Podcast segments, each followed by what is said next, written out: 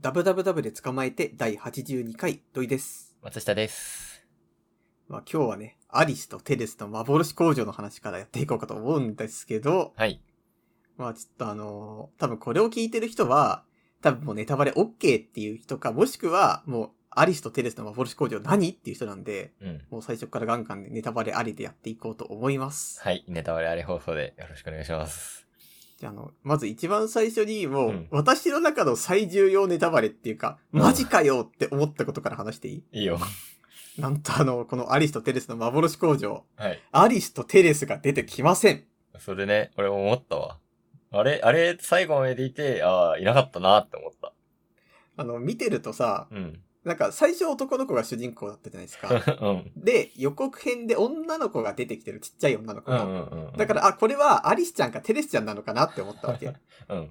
で、思って、で、どんどんこう、政宗がさ、あの工場と入ってって、うん出てきた時に、あれうん、女の子一人しかいないじゃん、みたいな。ああ。ああー、なるほど。ね。で、その後、どっかで、じゃあ、この子、アリスかテレス、どっちかで、もう一個、アリスかテレス出てくるんだなって思ったら出てこないし、 うん。。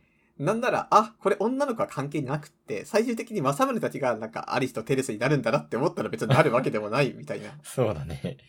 あーそれ切り離してみた方がね、 きそう。いいよかったよね、多分。アリスとテレスを追っちゃってたら、いつまでもあれ、誰がアリスなの問題はね、発生してたよね。そう。そうあれなんか、アリスとテレス当てゲームにちょっとなった瞬間なかった。 うん最初そうだったけど、と途中で忘れたんで俺の場合は良かったなって思う。あ、偉い。そう。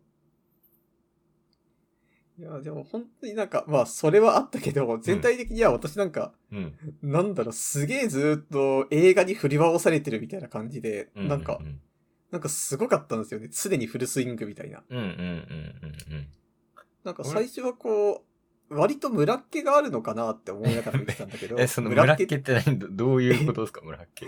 えーっと、なんていうかその、割とこう、最初の始まりだとさ、うんなんかみんなずーっとこう変わらない生活があって、みたいな感じで徐々に設定が出てきてさ、うんうん。ワクワクしていったんだけど、途中でなんか、神主さんが出てくるじゃないですか。はいはいはい。。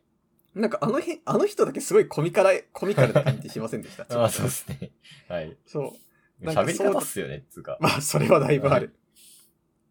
なんかそういう感じで、あれなんか空気感違う人急にいるな、みたいな感じで、うん。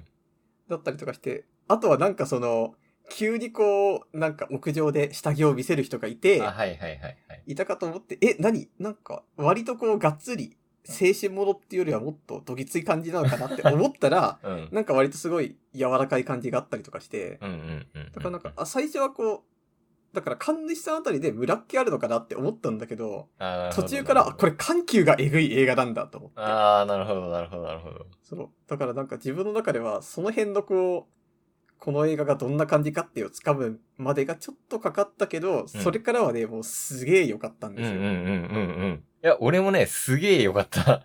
あのー、多分2023年、あんまり映画見てないっていうのもあるけど、かなりベストの方にいる、いる作品ですね。へあの、良かったです、かなり。で、土井さんの映画見たタイミングと、あと映画館に行ってどれぐらい上映してたこれ。え。えーっとね、うん多分1日に3回か4回結構やってる。うん。やってて、でもなんか夜の方が多めで、うん。なんか私なんか午後になってから見に行ったみたいな感じだった。あ、ちゃんとやってるね。あのね、うんこれ9月15日公開の映画なわけで、えーとうん9月30日に見に行ったんですね。うんうん。でもそしたらね、1日1回レイトショーのみっ ていう、へえ。あのタイミングだったんですよ。で、こういう映画を見るときってさ、ある程度この、やってる数とかも一応見るじゃん。あ、うんまだ続いてるからね、人気な映画なんだなとかさ、うん。あの、あーこれしかやってねえんだ、ちょっと期待できねえなとか思うじゃん。うん。やっぱり思っちゃうじゃん。うん。だから俺すげえ、期待値はあんまり高くない状態で見たのよ。うんそしたらめちゃめちゃ良かった。あの、へーもっとやるべ きです。で、あの、同じタイミングでスズメの戸締まりお帰り上映やってるんですよ。あ、やってた、やってた。あ、これマジでおかしいよ、本当に。それだったらこっちをもっと見せて、こう、頑張っていくべきな映画だと思いましたね。多分、私が見た時まだたくさんやってたのが、私、うん池袋で見たから地域柄も結構ある気があー、なるほどね。そうか。いや、すげえ良かった。で、予告見て、まあ、土井さんにもちょっとこの前に見てもらったんですけど、うんファイナル予告見てどう思いましたああ、うん。まあでも、大体あんな感じだよ あー、マジですかマジですかって思った、私は。予告ネタバレ結構ない映画じゃありませんなんか、まずそうだねループものだって予告の時点でわかんないし、うん。まあループものっていうかまあ、なんだろう、日常を繰り返しちゃう系、まあループものと言っていいと思うんだよね、俺。うん。で、なんか、割とさ、あ、オタクこういうの好きだろみたいなのがさ、全面に押し出されてる予告だと思っちゃったわけ。ああ、そうだね。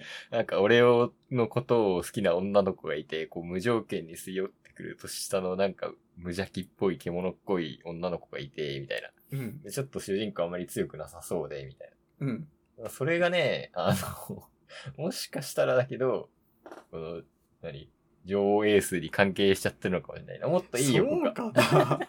いいやでやでも、もあの予告でも結構えぐみ出てたと思うんですは。よ、ね。えぐみはね、確かにえ、ね、押すかよみたいなことを言ったりしてるじゃないですうんか。うんうん。でももうなんか、割とこう、いやそこ切り取るんだみたいなさ、実は違うじゃんみたいなシーンもああるわけじゃん。うん。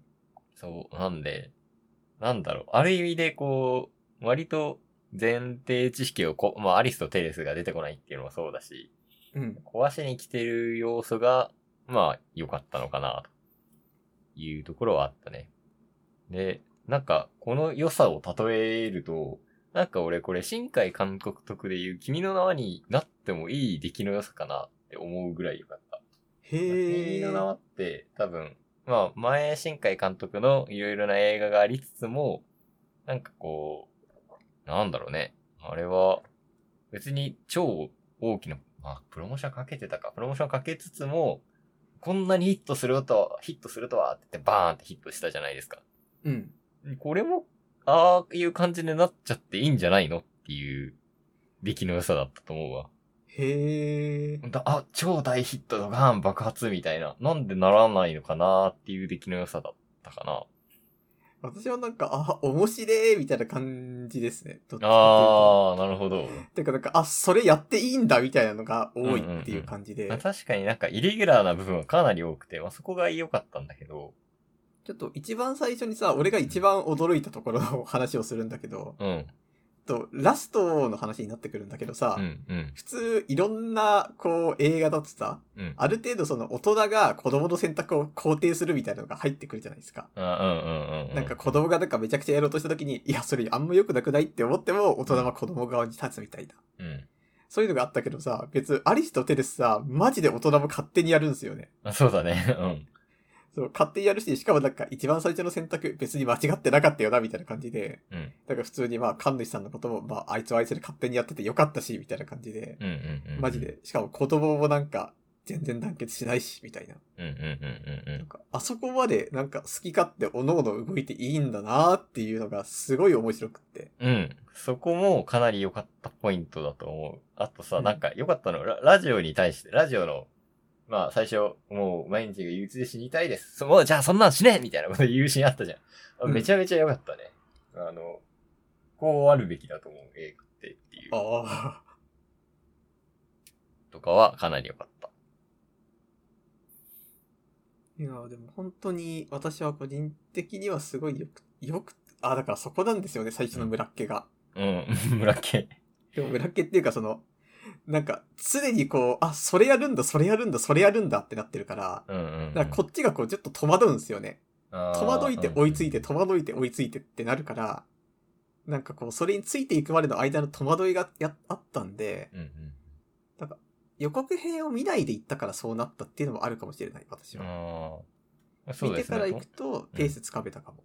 戸惑いは正直薄かったが、まあ、他の一般的作品に比べちゃうと、え、それやっていいんだっていう部分部分はやっぱりあるから、うんここ。はなんか上手いなっていうか、そこがいい映画だなと思ったポイントだな。その村っ気だったり、戸惑いポイントが。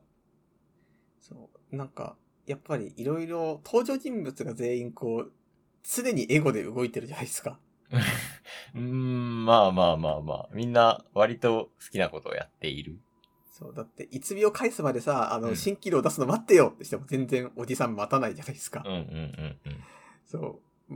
待たないし、だって別に、友情とか、友情とか言ってる人ほぼいなかったよね。 いなかったね。うん。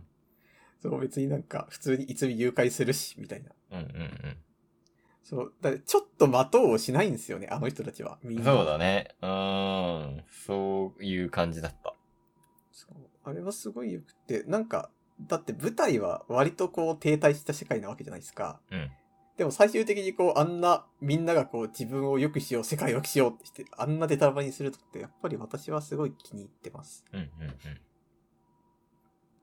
うん。なるほどね、一番気に入ったシーン、パナソどこですかえー、なんだろうなぁいや、それはやっぱりラストで、えっ、と、まあ、言っちゃうと、言っちゃうと、 まあ、今を生きようみたいな、今を頑張って生きようっていうラストなわけじゃないそうじゃないうんうん。で、えっ、と、その、今も生きようラストってさ、まあ、大抵、なんていうの、平凡になりがちっていうか、ああ、まあそうだよね、みたいな感じになるんだけど、その平凡さを感じさせないっていうのが一番良かったかな。多分、今を生きようみたいな作品って難しいんですよ、多分。えー、なんだろう。あ、まあ、ありきたりなことになっちゃうし、説得力もまあ、薄くなってしまうんですよね。うん。なんで、なんか成功、今を生きようで成功した多分最近の作品って新エヴァとか、新エヴァも結局は今を生きようなわけじゃないですか。うん。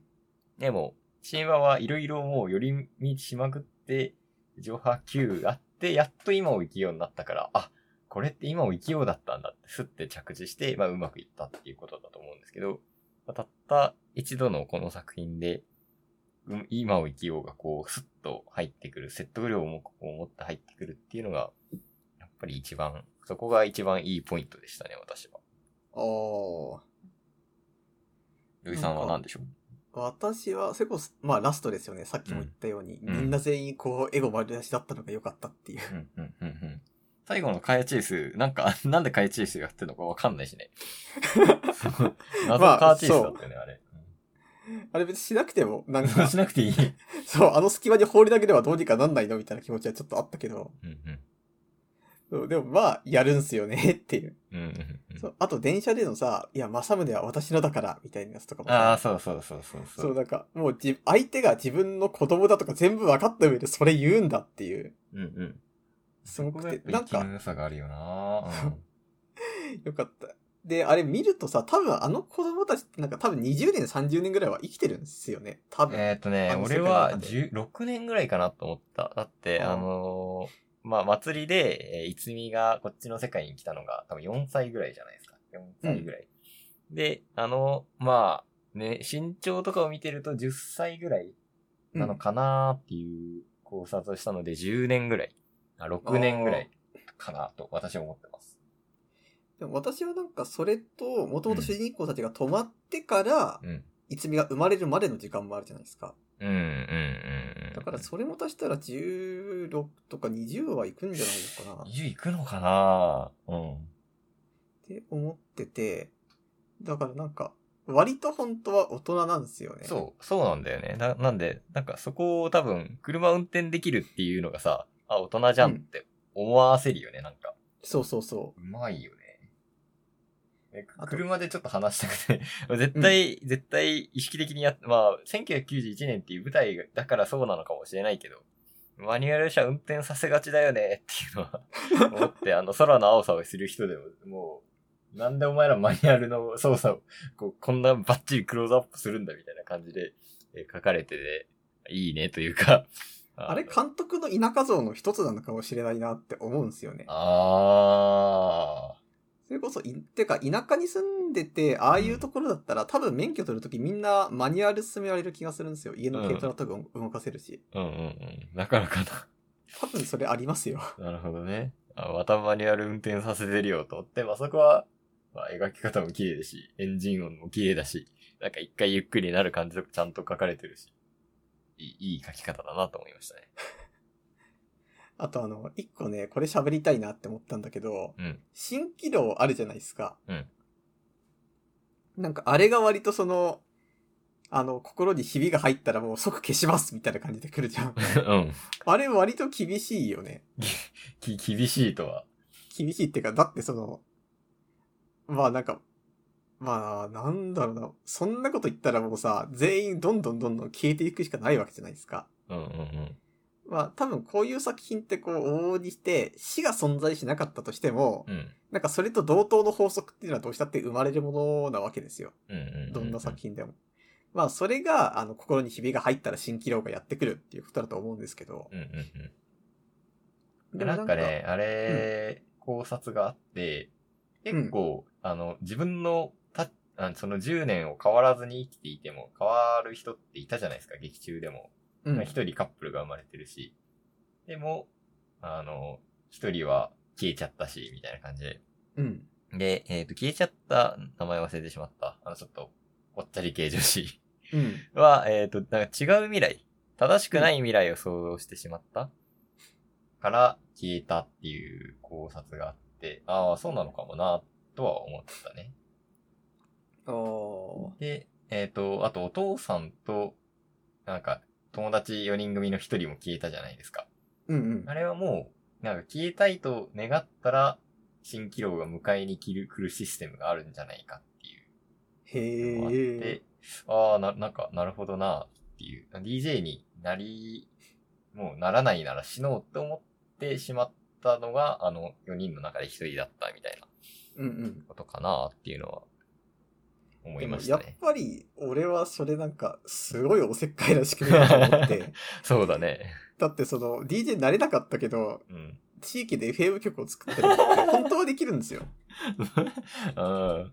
いや、まあもしかしたら変わるなって言われるのかもしれないけど、うんうんうん。それでもできるわけじゃないですか、やっぱり。まあまあまあ。私なんか、まあそうだけど、そんな軽はずみに消してしまう世界なんだっていうそうだ気ね。持ちがちょっとあって、では、別パターンを考えちゃダメって説はまあ割とあるのかもしれないけど。そうだよね。本う当にん。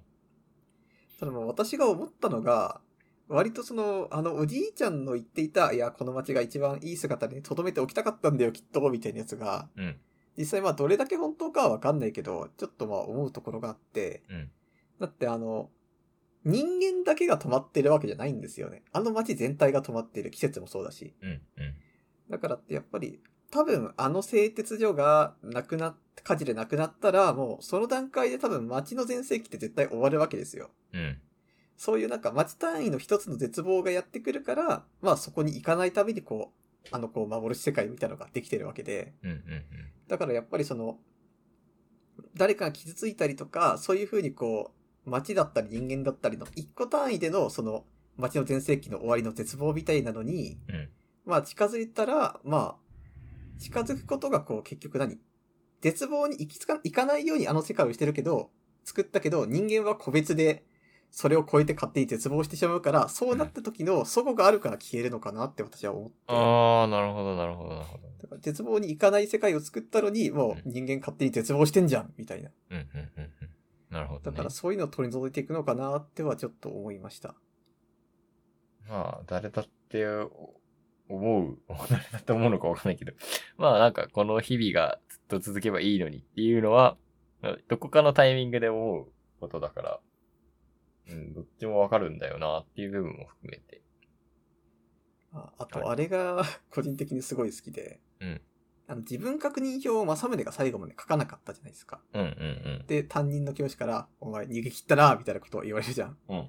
でも、後々なんか、結局自分確認表めちゃめちゃ意味あったなって、振り返ってみると思いますよね。えー、なんでなんでえ、だって結局のところその、てか、あの街の人たちってさ、うん。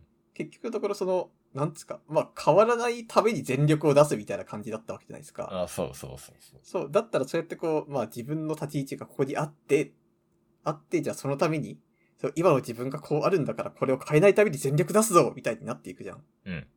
だったらなんか、惰性でこう自分確認するんじゃなくてマジで全力で生きるために常に確認し続ける姿勢みたいなうん。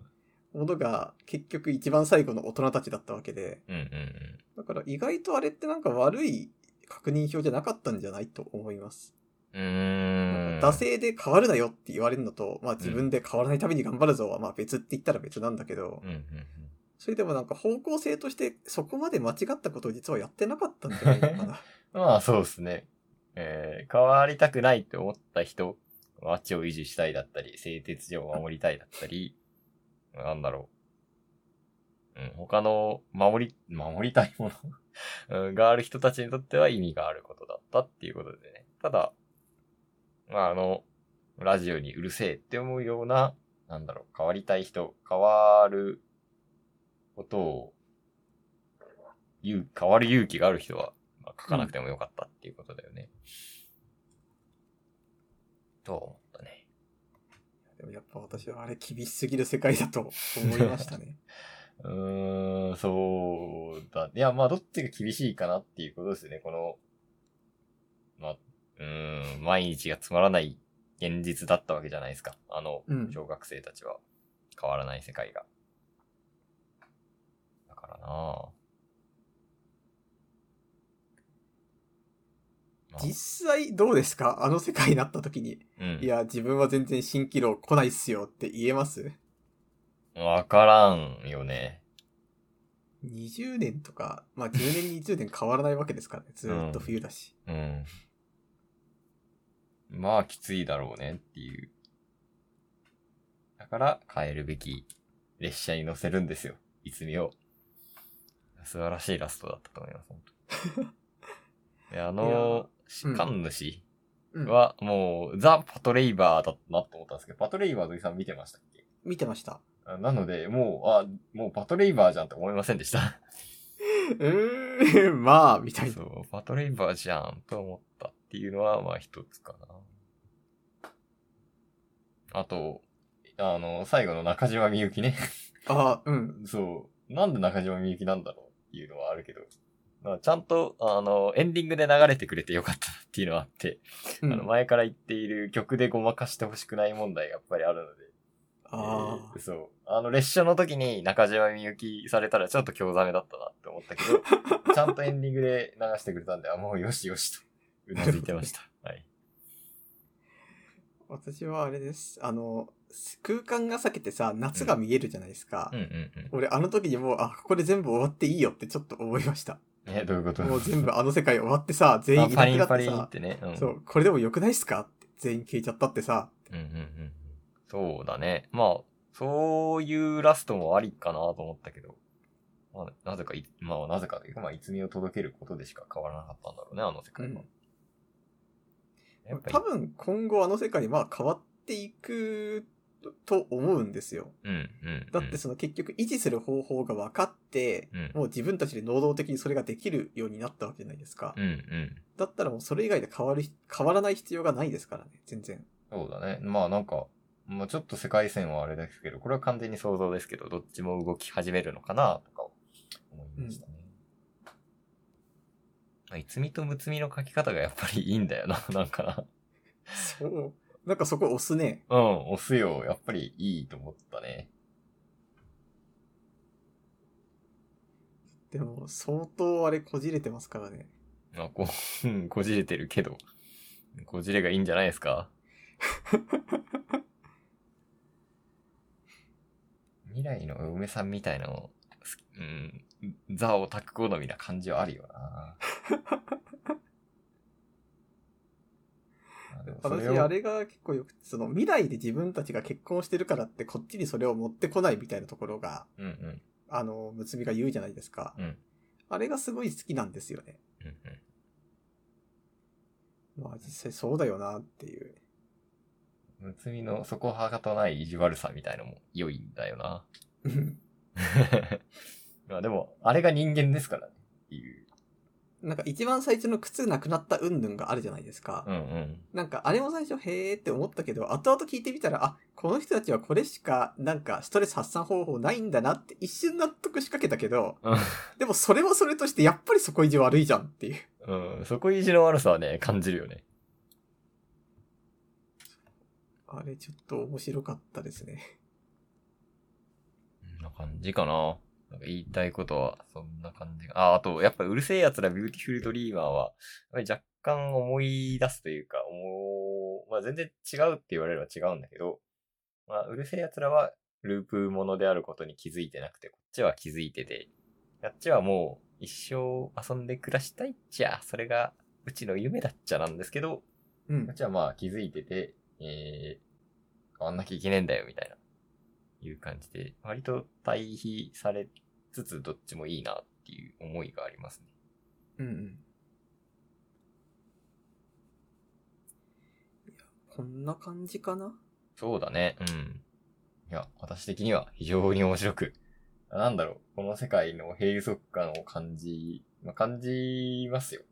はねっい。ていう。それを、あまあ、説教臭くならない形で、えー、説教されるって いう、あの、いい作品でした。私はまあ終始ね、戸惑いながら見てたけど、うん。なんか、ちょっとラストの方ずっとニヤニヤしてたんでね、いい映画だったと思います。ね。あ本当なんかもっとヒットしてほしいんだが、これ。 なんで、なんでエイトショーで一回しかやんねえんだ よ。えぐみが強いんじゃないでも、いや、深海作品だってそれなりのえぐみとか、まあ、うん、あるからね。なん、なんなんだろうね、違いは。 うん、あんなにキスをしないから、深海作品は。まあそう、あれ、1分、2分ぐらいあったあの シーン。あの、普通に、ねおじさんがお母さんに性欲とか使わないからね、言葉も。そう。そうなんすよね。しかもなんか、あれですよね。あと、だって、全然自分、将来の自分たちの子供が見てるって分かった上で全然やってますからね。うんうんうん。まあ分かってるか分かんないけど。でもなんか全然、外でやってるわけですからね。うん。まあ、そこはいいと思うんだよな、物語として。はいい、やそんな感じですかね。そう、なんかこれ、あれなんですね。えぐみ、次回作でなくなってほしくない気持ちはやっぱりあるじゃなうん、いでや、すか。そう、いや、もっと煮詰め、 煮詰めて濃くなっちゃって全然いいっすね、俺。そう。これなくなったらダメだよっていう。俺、空の青さを知る人は、まあ、見たけど、まあ、普通に面白かったけど、するってこう、忘れてしまうような作品。へーだったと思うんで、なんか、よくぞこのえぐみ、出たな、みたいな感じで。ですね。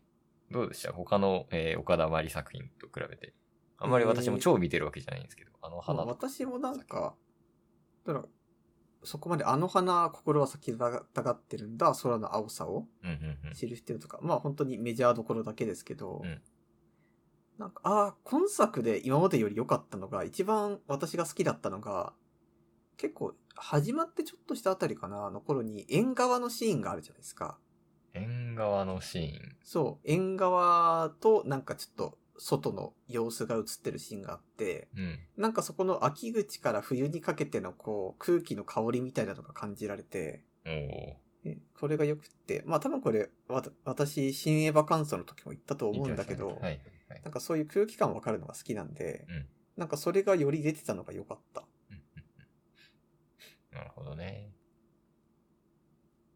はい。私も、そう、あの花小酒、空の青さよ、の、よ、あと、ここの、えー、アリストテレスだったら、アリストテレス採用しでい行かせていただきます。お お。はい。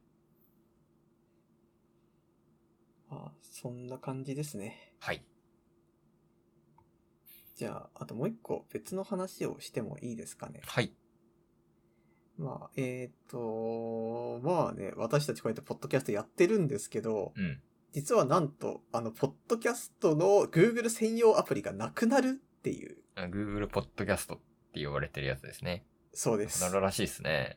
これ、私ね、あの、映画を見終わった電車の中で知ったんだ よ。帰りの電車へで、あラジオを次何話そっかなって思って、あの、うんネタをこう書いてる時に、ー。うん。これを知ってもう本当に衝撃を受けてしまって。ああ、そ、そんなに衝撃だったか。なんかああ、 Google ポッドキャストがなくなるっていうよりも、なんていうの、その、ポッドキャスト単体でうん。うんやっているサービスを畳みますよっていう決断がなされたことに。うんうんまあもちろんね、Spotify ってもう音楽とポッドキャストごっちゃになってるうしん。、そう。いや、なくなるって話じゃなくて、これですね。あの、YouTube ミュージックと統合するっていう話みそうそうたいですね。だからまあ、まあ洗礼はあるわけですけど、うんそれにしたってなんかこう、まあやっぱりいろいろ効率考えたらそうだよなって思う反面、うん。なんか、ちゃんとこう専門サイトとして成り立つよりも、まあ統合した方がいいって言われてしまう悲しさですよ。あー、でも多分 Google ポッドキャストね、使われてなさすぎ問題あると思うんだよね、俺。そうかな私結構使いますよ。うん、そう、俺も Google ポッドキャストだったんだけど、うん多。分これあんまり言う、ポッドキャストプレイヤーとしてはそこまでメジャーどころじゃない感じはあるなぁと思ってた。あああ。え、でもこれ以外なんか使いますだっあもてう。、段一で Spotify かなと。ポッドへキャスえ。ト、Google ポッドキャストってなんか知らない作品探せなくないっていう。結構作り甘いと思うんだよね。それはそうだね。なんか音楽プレイヤーみたいな感じだね。どっちかっていうあ、と。そうそうそうそうそう。だからなんか普通に出来悪い、 出来悪いなと思ってたから、うんま。あ、うーん、だ、妥当感はあるんだよな。なるほど。そ私は、まあ、この悲しさが何かっていうと、う。うん。あの、学生時代にね、あの、私の所属してる学部で、学科がなくなることがあったん ですよ。一度うん、うん。で、その学科がなくなる時のことを、なんか教授がこう、あれはね、上の人が言うには、これは発展的解消だって言うんですよ、みたいなことをうん、うん、うん。教授が言ってて、まあ、それはもう半分皮肉みたいな感じだと思うんですけどね。うん、うん。だから私はこの Google ポッドキャストも、なんか発展的解消なんだなと思ってます。どう、揶揄したいって思ってるんでしょ。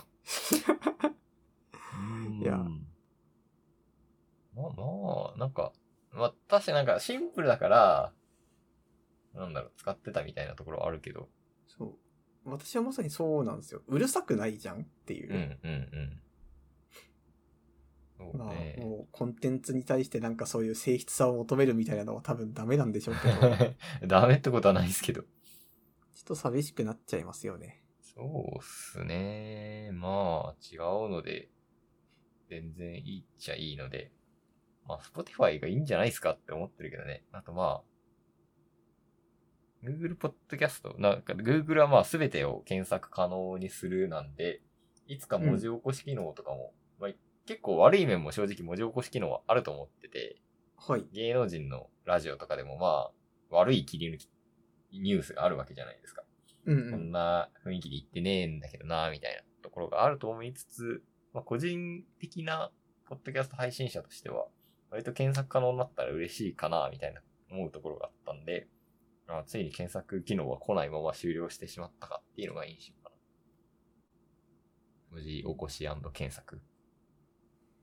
いやーなんか、まあ、か、悲しいっていうのも変だけど悲しいっすね。 YouTube ポッ、YouTube ミュージックの中で素晴らしい機能になってくれることを期待しますわ。YouTube ミュージックもかなり使ってるんだよね、私も。へえ。まあ、だだから、あの、むいいと感じるのかもしれない。YouTube なミュるほーどジックの出来がいいから。じゃあ俺も使うようにしたら考え変わるかな。うん、変わるんじゃない俺は、あ、いいじゃん、いいじゃんと思ったよ。じゃあ、うーん、まあ考えてみます。 はい。じゃあまあ、そんなわけでエンディングいきますか。ダブダブダブで捕まえて。エンディングです。はい。あのー花粉が最近ひどくなってきまして。あ、気化粉ですかそうだね、多へ分、ー豚草かな。ええで、まあ私もね、花粉症なんてもう全然ダメになっちゃったんだけどさ、うん。まあこれじゃあまあラジオ喋れないっていうことで、うんあの、花粉症の薬をもらいに行ったわけ。うんで、まあ、あの、薬、多分今年の春にもらって、ちょっと効きが弱かったから別のないですかみたいなことを言ったら、うん。なんか、ああ、じゃあ、二つ候補ありますよって言われたの。うんで、その時言われたのが、一個は、100人中8人眠くなる薬ですって言われたわけ。うんうんうん。で、もう一個が、10人中1人か2人眠くなる薬ですって言われて、うん。で、これどっちがいいですかってこうその場で言われるの。う。で、ちょっと混乱するじゃなんいですか。そうだね。せめて10と100の単位を揃えてくれよっていうのは思うけど。そう。多分なんかそういうのってあれ薬のなんか説明書きを正しく読まなきゃいけないから調整できないとかう。うん。 問題があるのかもしれないけど、にしたってその10と100はさ、ちょっと違うし、うん。なんならまあ10人中8人ってまあ10人みたいなもんじゃないですか。うんうん。で、10人中1人か2人ってまあ100人中10人みたいなもんじゃないですか。うんうんうん。だからこれどっちだーって思ったけど、まあとりあえずその10人中8人にしたの。うんなんかそっちが一応なんか副作用のき、まあ今までよりも1段階しか強くないけど、まあそんな強すぎてもあれだからって。うん。とりあえず一回まあ前より強い薬で様子見しよっかなみたいな。うんうんうんうん。でもなんか、で、まあそれで問診は終わったんだけどさ、なんかこんな知能テストっぽいのをふっかけられると思わなかったから、ちょっと緊張しましたね。あでもなんか相談してくれるいいお医者さんっていう感じがしますけどね。でもなんか向こう的には、うん。てっきりあの10人中1人か2人を選ぶと思ってたみたいで一瞬固まったの。ああ、そうなんだ。あ、そうですかみたいな感じで。 うん。だから本当に、あ、知能テスト失敗した。そうなんだ。だから今私はその薬を飲んでます。どうですか眠くなるんですか眠くはならない。うーん、じゃあよかっあたとですなんね。か、割とこう、雑に使っていい薬っぽくって、なんか効き弱かったら、うん。う今までは1日1錠寝る前だったけど、1日2錠飲んでいいですよ、みたいな。ーん。言われたんでは、どうしようもなくなったら2錠飲もうかなっていう感じですね。まあ、そうですね。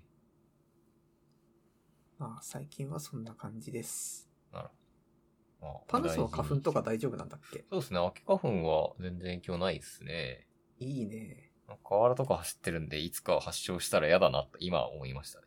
ああ、ダクサって結構川に生えてるイメージがあるんでね。どうなんでしょうか。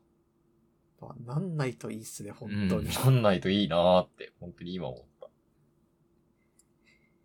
えーじゃあまあそんな感じで、えーメールアドレスの方読んでいこうと思います。はい。えーメールアドレスは